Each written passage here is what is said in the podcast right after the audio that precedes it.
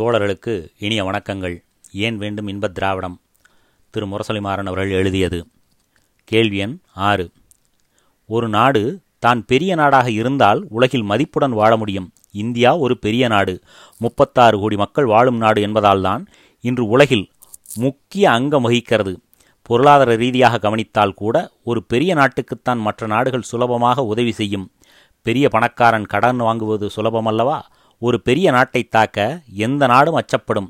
Russia பெரிய நாடாக இருப்பதால் தான் சிறந்த வல்லரசாக திகழ்கிறது. ரஷ்யாவிலும் பல ஸ்தான்கள் பிரிய மார்க்கம் உண்டு ஆயினும் ரஷ்ய மக்கள் ஒன்று ஒட்டு நிற்கிறார்கள். மாறாக தனித்தனி ஸ்தான்களாக பிரிந்திருந்தால் இத்தனை நாளும் ஜெர்மானியர்களுக்கு அடிமையாக போயிருப்பார்கள். உலக சரித்திரமே வேறு விதமாக எழுதப்பட்டிருக்கும். ரஷ்ய மக்கள் ஐக்கியமாக கூட்டாட்சி நடத்தி பெரிய நாடாக திகழ்வதனால்தான் ஐரோப்பியர்கள் அதனிடம் வாழாட்ட முடியவில்லை. சிறு சிறு நாடுகளுக்கு என்றும் நித்தியகண்டம் பூரண ஆயுசுதான். அதனால் திராவிடஸ்தான் எனும் சிறு நாடு கேட்பதில் என்ன லாபம் இருக்க முடியும்? பதில். இந்த உபகண்டத்தின் வடகோடியில் ஐம்பத்தாறாயிரம் சதுர மைல்களை பரப்புள்ளதும் சுமார் ஐம்பத்தைந்து லட்சமே மக்கட்தொகை கொண்டதுமான நேபாளம் சுதந்திர நாடாக இருக்கிறது. கீழ்கோடியில் இருநூற்று ஐம்பத்தி நான்கு லட்சம் சதுர மைல்களை கொண்டதும் சுமார் நூற்றி எண்பது லட்சம் மக்கள் தொகை உடையதுமான பர்மா விடுதலை கீதம் முழங்கியபடி இருக்கிறது. மேல்கோடியிலோ பாகிஸ்தான் சின்னஞ்சிறிய நாடு தென்கோடியிலோ இருபத்தி மூன்றாயிரம் மைல்கள் பரப்புடையதும் அறுபத்தி ரெண்டு லட்சம் மக்கட்தொகை கொண்டதுமான இலங்கை சுதந்திரச் சங்கம் முழங்கிக் கொண்டிருக்கிறது. இவ்வாறு நான்கு பக்கங்களிலும் சின்னஞ்சிறு சுதந்திர நாடுகளை வைத்துக்கொண்டு சிறு நாடுகள் வாழ முடியாது என்று ஒப்பாரி வைப்போரை பார்க்கும்போது அவர்களுடைய கருத்து குழப்பத்தை நினைத்து ஒரு ஏளனச் சிரிப்பைத்தான் சிந்த வேண்டி இருக்கிறது இந்தியா ஒரு பெரிய நாடு முப்பத்தாறு கோடி மக்கள் வாழும் நாடு என்பதால்தான் இன்று உலகில் முக்கிய அங்கம் வகிக்கிறதாம். பாவம். இது நாள் வரை ஒரு பண்டித நேருவால்தான் பாரதத்தின் பெருமை அகில உலகத்திற்கும் அதல சுதல பாதாகத்திற்கும் தெரிகிறது என்று தம்பட்டம் அடித்தவர்கள் இன்றோ முப்பத்தாறு கோடி மக்கள் வாழும் நாடு என்பதற்காகத்தான் இந்தியாவுக்கு மதிப்பு என சிறிதும் வெட்கமின்றி ஒத்துக்கொள்கிறார்கள். பண்டித நேருவால் இந்தியா பெருமையடையவில்லையாம். பஞ்சசீலமெனும் சமாதான பஸ்பத்தால் பாரதம் கீர்த்தி பெறவில்லையாம். இந்தியா ஒரு பெரிய நாடு என்பதற்காகத்தான் அதற்கு பெருமையும் மகிமையுமாம். பரவாயில்லை. ஒரே ஒரு பண்டிதருக்கும் பஞ்சசீலத்திற்கும் தந்து வந்த மதிப்பை இப்போது முப்பத்தாறு கோடி மக்கட்தொகைக்கு தந்திருக்கிறார்களே அதுவரை மகிழ்ச்சிதான் நமக்கு. பெரிய நாடுதான் மதிப்புடனும் பலத்துடனும் வாழ முடியும் என்கிறார் இந்த திராவிடஸ்தான் எதிரி. சிறிய நாடுகள் அவருடைய வாதப்படி மதிப்புடனும் பலத்துடனும் வாழ முடியாதாம். அவர் குறிப்பிடும் இலக்கணப்படி இந்தியா பெரிய நாடு முப்பத்தாறு கோடி ஜனத்தொகை கொண்டது. ஆனால் போர்ச்சுகலோ சிறிய நாடு கேவலம் கீரைப்பாத்தி நாடு அதன் பரப்பளவோ வெறும் முப்பத்தி நாலாயிரத்தி ஐநூறு சதுர மைல்கள்தான்.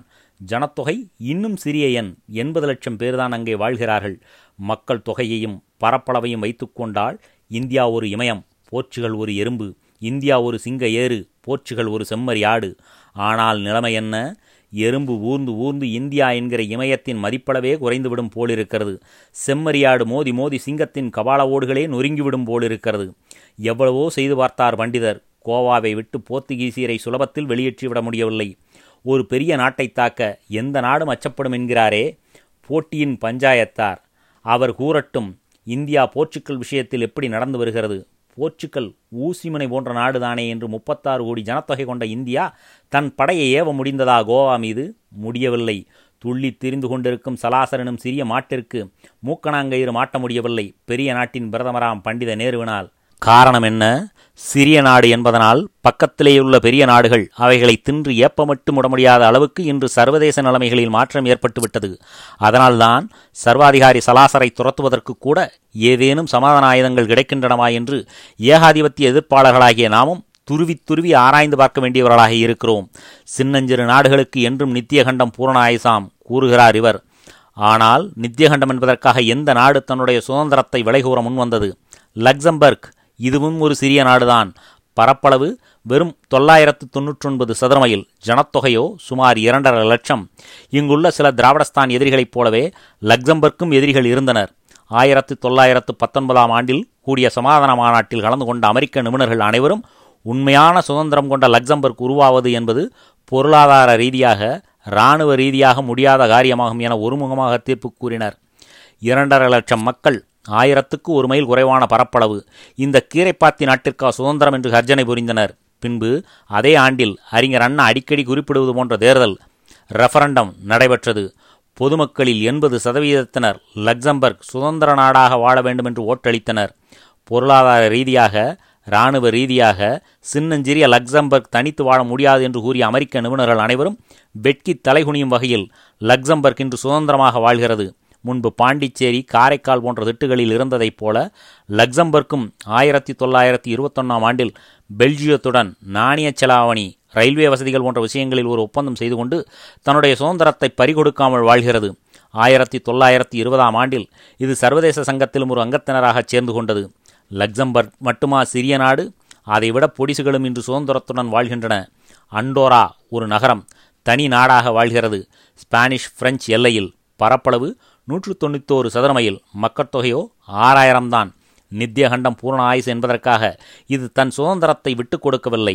மொனாக்கோ மத்திய தரைக்கடல் ஓரத்தில் உள்ள நாடு பரப்பளவு நாலு சதுர மைல் மக்கட்தொகை சுமார் இரண்டாயிரம். சான் மரினோ இன்றைய உலகிலுள்ள மிகப்பழைய பழைய குடியரசு இது. பரப்பு முப்பத்தெட்டு சதுர மைல் மக்கட்தொகை பதினைந்தாயிரத்தி ஐநூறு. இவையெல்லாம் பெரிய நாடுகளுக்குத்தான் மதிப்புண்டு என நினைத்துக்கொண்டு தங்கள் நன்மதிப்பை இழந்து விடவில்லை தன்மானம் வீண் கௌரவம் இவைகளில் மானத்திற்குத்தான் முதலிடம் தர வேண்டும் என்கிறோம் நாம். அது கூடாது. வீண் கௌரவம்தான் பெரிது என்கிறார்கள். திராவிடஸ்தான் வேண்டாம் என்று கூப்பாடு ஓடுபவர்கள் அதனால் தான் சொல்லுகிறோம். மானத்தை காப்பாற்ற நினைக்கும் திராவிடரே எங்கள் பக்கம் சேர்ந்திருவீர் என்று. அடுத்து இந்த பஞ்சாயத்தார்களில் ஒருவர் ரஷ்யாவை உதாரணத்துக்கு அழைத்திருக்கிறார். ரஷ்யா பெரிய நாடாக இருப்பதால் தான் சிறந்த வல்லரசாக திகழ்கிறது. இப்படி கூறுகிறார் இவர். அதாவது பெரிய நாடுகள்தான் வல்லரசாக திகழ முடியுமாம் இவரது கூற்றுப்படி? பிரிட்டன் ஒரு வல்லரசு தான். ஆனால் அது பெரிய நாடு அல்லவே சுமார் தொண்ணூற்றி நாலாயிரம் சதுர மைல்கள் தானே அதன் பரப்பளவு. மக்கட்தொகையும் அங்கே கோடிக்கணக்கில் இல்லையே சுமார் ஐந்து கோடி பேர் தான் பிரிட்டனில் வசிக்கின்றனர். அளவில் பெரியதல்ல மக்கட்தொகையில் பெரியதல்ல.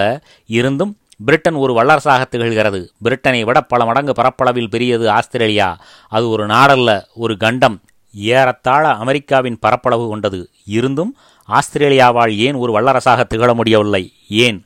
பஞ்சாயத்தாரே பஞ்சாயத்தாரே ஒரு நாடு பெரிதாய் இருப்பதற்கும் அது வல்லரசு ஸ்தானத்தை பெறுவதற்கும் அதிக தொடர்பிருப்பதாக நினைத்து கொண்டிருப்பீர்களானால் அதை இப்போதாவது மாற்றிக்கொள்வீர் இல்லையேல் சரித்திரம் படித்தவர்கள் கடந்த கால அரசியல் நடவடிக்கைகளை கவனித்துக் கொண்டிருப்பவர்கள் ஆகியோரின் கேலி மொழி உங்கள் மீது கணையெனப் பாயும் என்பதைத்தான் இப்போது சொல்லிக்கொள்ள ஆசைப்படுகிறோம். அடுத்து பஞ்சாயத்தார் கூறுவதை கவனிப்போம். ரஷ்யாவிலும் பல ஸ்தான்கள் பிரிய மார்க்கம் உண்டு. ஆயினும் ரஷ்யர்கள் ஒன்றுபட்டு நிற்கிறார்கள். மாறாக தனித்தனி ஸ்தானங்களாக பிரிந்திருந்தால் இத்தனை நாளும் ஜெர்மானியர்களுக்கு அடிமைகளாக போயிருப்பார்கள் என்று கூறி ரஷ்யாவிலே பல ஸ்தான்கள் பிரியாத போது இங்கு மட்டும் ஏன் ஒரு திராவிடஸ்தான் பிரிய வேண்டும் என்று மறைமுகமாக கேள்வி எழுப்புகிறார். இங்குதான் நாம் திராவிடஸ்தின் எதிரிகளுக்கு சற்று விளக்கம் உரைக்க வேண்டியவர்களாக இருக்கிறோம். சோவியத் நாட்டிலே பல தேசிய இனங்கள் அடங்கி இருக்கின்றன. அவையெல்லாம் தனித்து வாழ நினைக்காத போது இங்குள்ள திராவிட தேசிய இனத்தவர் மட்டும் ஏன் தனித்து வாழ நினைக்க வேண்டும்? இது ஒரு கேள்வியின் மாற்று உருவம். அங்கு ஒவ்வொரு தேசிய இனத்திற்கும் தரப்பட்டிருக்கிற அதிகபட்ச உரிமைகள் உள்நாட்டு விவகாரங்களில் தரப்பட்டிருக்கும் சுயாட்சி மத்திய அரசாங்கத்தின் கெடுபிடியின்மை போன்ற பலவற்றை நாம் சோவியத் நாட்டிலே பல ஸ்தான்கள் தோன்றாததற்கு காரணங்களாக சுட்டிக்காட்டலாம். இருந்தும் அங்கிருந்து பல ஸ்தான்கள் பிரிந்து சென்றிருக்கின்றன என்பதை பஞ்சாயத்தார் தெரிந்து கொள்ளாமல் இருந்து விட்டார் என்பதைத்தான் வருத்தத்தோடு சுட்டிக்காட்ட வேண்டியவர்களாய் இருக்கிறோம். ஜார் ஆட்சியை ஒழித்த பிறகு பலமான சோவியத் யூனியனை அமைக்கும் முன்பு அவர்கள் ஒரு கேள்வியை எழுப்பினார்கள். ஆயிரத்தி தொள்ளாயிரத்தி பதினேழாம் ஆண்டில் ஸ்டாலின் தன்னுடைய தேசிய பிரச்சனையின் ரிப்போர்ட்டில் ரஷ்யாவிலே ஒரு அங்கமாக சேர்க்கப்பட்டிருக்கிற பிற அமுக்கப்பட்ட நாடுகள் தாங்கள் இனி ரஷ்ய நாட்டோடு சேர்ந்து வாழ நினைக்கின்றனவா அல்லது சுதந்திரமாக வாழ நினைக்கின்றனவா என்பதை தீர்மானம் செய்து கொள்ள வேண்டும் என்று குறிப்பிட்டிருந்தார்.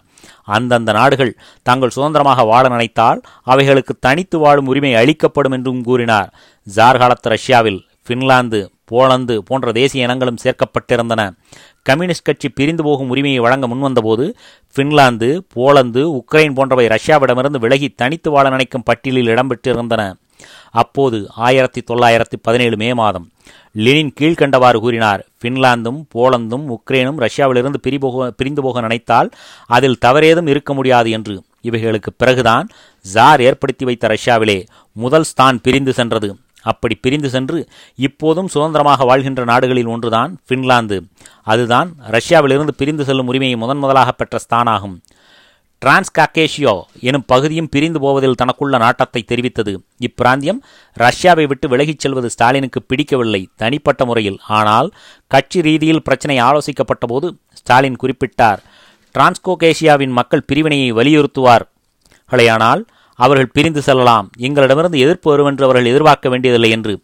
லெனின் சிறு நாடுகள் தனித்து வாழ்வதில் நம்பிக்கை இல்லாதவர். இருந்தும் அவர் பின்லாந்தும் போலந்தும் தனித்து வாழ நினைத்தால் அதில் தவறேதும் இருக்க முடியாது என்று கூறினார். அதன்படியே பின்லாந்து போலந்து பிரிந்தன. பஞ்சாயத்தார் ரஷ்யாவின் சரித்திரத்தை படிக்க மறந்துவிட்டு கூறியிருக்கிறார். ரஷ்யாவில் ஸ்தான்கள் பிரியவில்லை என்று.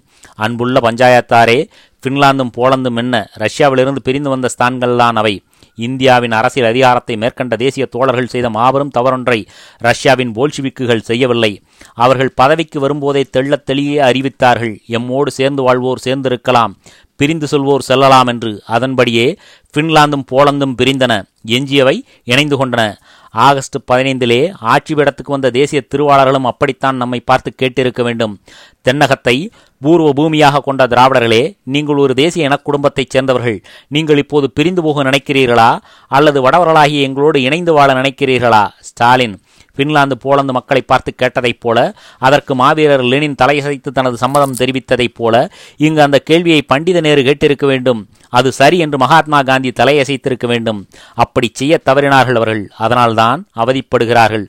தும்பை விட்டு வாழை பிடித்த கதையாக அவர்களாகவே நேர்மையுடன் நம்மை கேட்டு திராவிடத்தை கொடுக்க மறந்து இப்போது நாமே போராடி பெற்றுக்கொள்ள வேண்டிய அவசியத்தை ஏற்படுத்திவிட்டு மூளை முடுக்கிலிருந்தெல்லாம் நாமெல்லாம் ஒன்று என ஏகவாரத பல்லவி பாடுகிறார்கள். ரஷ்யாவிலே இரு ஸ்தான்கள் பிரிந்தன. அதைப் போலவேதான் நாமும் மேலே பாகிஸ்தான் கீழே திராவிடஸ்தான் என இரு ஸ்தான்கள் பிரிய வேண்டும் என்கிறோம். பஞ்சாயத்தார் இப்போது நம்மிடம் ஒரு புதிய கேள்வியை கேட்கலாம்.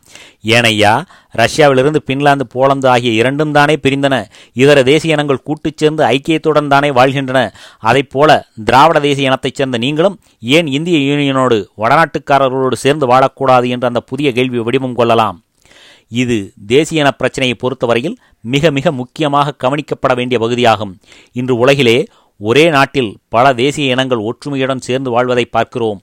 ஆனால் சில நாடுகளில் அந்த ஒற்றுமைக்கு குந்தகம் ஏற்பட்டு சம்பந்தப்பட்ட தேசிய இனங்கள் பிரிந்து செல்ல எத்தனிப்பதையும் காண்கிறோம். உதாரணமாக ரஷ்யாவைத்தான் எடுத்துக்கொள்வோமே. அங்கு ஃபின்லாந்தும் போலந்தும் மட்டும் பிரிந்து செல்ல நினைப்பானேன். இதர தேசிய இனங்கள் ரஷ்யாவோடு சேர்ந்து வாழ நினைப்பானேன். இது போன்ற இக்கட்டான கேள்விகளுக்கு பதில் கூறும் வகையில் பேராசிரியர் ஹாக்கிங் அருமையாக கூறியிருக்கிறார். சம்பந்தப்பட்ட தேசிய இனம் தனி நாடாக இயங்குவதா கூடாதா என்பது அந்த தேசிய இனத்தின் வளர்ச்சியை பொறுத்ததாகும் என்று பெண்கள் குறிப்பிட்ட பருவத்தை அடைந்த பிறகுதான் ஆடவன் ஒருவனுக்கு திருமணம் செய்து கொடுக்க தகுதியுடையவர்களாகின்றனர். தேசிய இனங்களும் அப்படித்தான். போதிய வளர்ச்சி பெற்ற பிறகுதான் அவைகள் தனிநாடு பெற்று இயங்கும் தகுதியுடையவைகளாக திகழ்கின்றன. மைனர் பையன்கள் எப்படி சொத்துக்களை பாதுகாக்க முடியாதவர்கள் என்று கருதப்படுகிறார்களோ அப்படித்தான் வளர்ச்சியடையாத சொல்லப்போனால் பருவமடையாத தேசிய இனங்களும் தனி நாடாக இயங்கும் சக்தி பெறாதவைகளாக கருதப்படுகின்றன. அவ்வாறானால் ஒரு தேசிய இனம் தனி நாடு பெற தகுதி பெற்றுவிட்டது என்று சொல்லத்தக்க வளர்ச்சிகள் அந்த வளர்ச்சியின் அடையாளங்கள் என்னென்ன? பேராசிரியர் ஹாக்கிங் ஒரு தேசிய இனம் தனி நாடாக இயங்குவதற்கு முன் அது கீழ்கண்ட அம்சங்களை பூர்த்தி செய்ய வேண்டும் என்று குறிப்பிடுகிறார். அது வளங்களை ஆளுவதற்கு ஏற்ற சக்தி உடையதாகவும் இயற்கை செல்வத்தையும் மூலதனத்தையும் பெருக்கிக் கொள்ளும் வன்மைவற்றதாயும் இருக்க வேண்டும். அது நல்ல சட்டங்களை இயற்ற வேண்டும். நடுவு நிலைமையுள்ள நீதி பரிபாலனம் பெற்றிருக்காத வரையில் ஒரு தேசிய இனத்துக்கு தனித்து அரசாங்கமாக வாழும் உரிமை கிடையவே கிடையாது. அப்படி பரிபாலனம் செய்யும்போது நீதிக்காக வேண்டி அடுத்த நாட்டு நீதிமன்றத்தை நாடக்கூடிய நிலைமை ஏற்படக்கூடாது.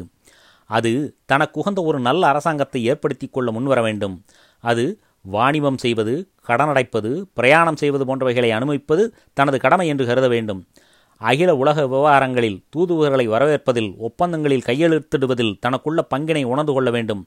குறிப்பாக அது தன் சார்பாக பெருமையுடனும் பொறுப்புடனும் அகில உலக விவகாரங்களில் கலந்து கொள்ளக்கூடிய ஆண்களையும் பெண்களையும் அனுப்பி வைக்கின்ற அளவுக்கு வளர்ச்சி பெற்றிருக்க வேண்டும்.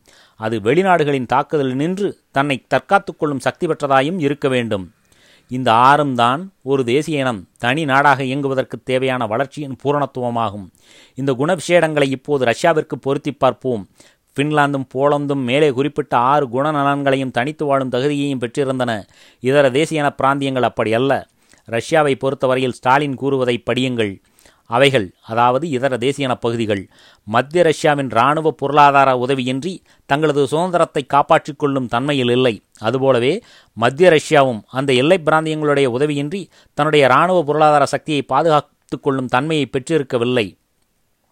எனவே எல்லை பிராந்தியங்கள் என்று சுட்டிக்காட்டப்படும் இந்த இதர தேசிய இனப்பகுதிகளின் உதவியின்றி மத்திய ரஷ்யா வாழ முடியாது. அதுபோலவே மத்திய ரஷ்யாவின் உதவியின்றி இதர தேசிய இனப்பகுதிகளும் வாழ முடியாது. அந்த அளவுக்கு அவை வளர்ச்சி பெறவில்லை. ஒன்றையொன்று ஒட்டித்தான் அவைகள் வாழ முடியும். ஆனால் நாம் கோரும் திராவிடத்தை பொறுத்தவரையில் நிலைமை அப்படி அல்ல. பேராசிரியர் ஹாக்கிங் கூறுகிற லட்சணங்கள் அனைத்தையும் நாம் பெற்றிருக்கிறோம். வளம் இருக்கிறது வளத்தை ஆளும் வன்மை இருக்கிறது. நாம் உயர்நீதிமன்றம் தேடி வேறு நாடுகளுக்கு செல்ல வேண்டிய தேவையில்லை. அராஜகம் தாண்டவமடா அளவுக்கு நல்ல அரசாங்கம் நடத்தும் சக்தி இருக்கிறது. ஒரு சாரார்தான் வாணிபம் நடத்தலாம். வேறொருவர் நடத்தக்கூடாது என்பதைப் போன்ற அநாகரிகமான மனித உரிமைகளை பறிக்கக்கூடிய சட்டங்களை ஏற்ற மாட்டோம். திராவிடத்தில் அகில உலகு தொடர்பு கொள்ளும் தலைவர்கள் ஏஆர் முதலியார் போன்றவர்கள் அதிகம் உண்டு. யுத்தங்களிலிருந்து பாதுகாத்துக் கொள்ளும் வலிவும் இருக்கிறது. திராவிட தேசிய இனம் பூரண வளர்ச்சி பெற்றுவிட்டது. தனித்து வாழ்வதற்கேற்ற பருவம் அடைந்து விட்டது என்பதை காட்ட வேறென்ன வேண்டும்? சிறு நாடுகள் தனித்து வாழ முடியாது. சிறு நாடுகள் நித்தியகண்டம் பூரண ஆயசு. இவையெல்லாம் எழுதி படிப்பதற்கு மட்டுமே உதவும் ஏட்டுச் சுரைக்காய்கள். இன எழுச்சி புயலின் முன்னே நிற்க முடியாத காகித கோட்டைகள். அது மட்டுமல்ல சிறு நாடுகளும் வாழ முடியும். ரஷ்யாவிலே ஸ்தான்கள் பிரிந்த பிறகுதான் ஐக்கியம் ஏற்பட்டது. பஞ்சாயத்தாரே பஞ்சாயத்தாரே. வரலாற்று புத்தகத்தை புரட்டியாவது இந்த உண்மைகளை தெரிந்து கொள்ளுங்கள். அதன் பிறகாவது இந்திய உபகண்டத்திலும் ஸ்தான்கள் பிரிய வேண்டியதன் அவசியத்தை உணர்ந்து வாருங்கள். அப்போதுதான் உங்கள் ஏகபாரத பித்தம் தெளிவதற்கு மார்க்கம் கிடைக்கும்.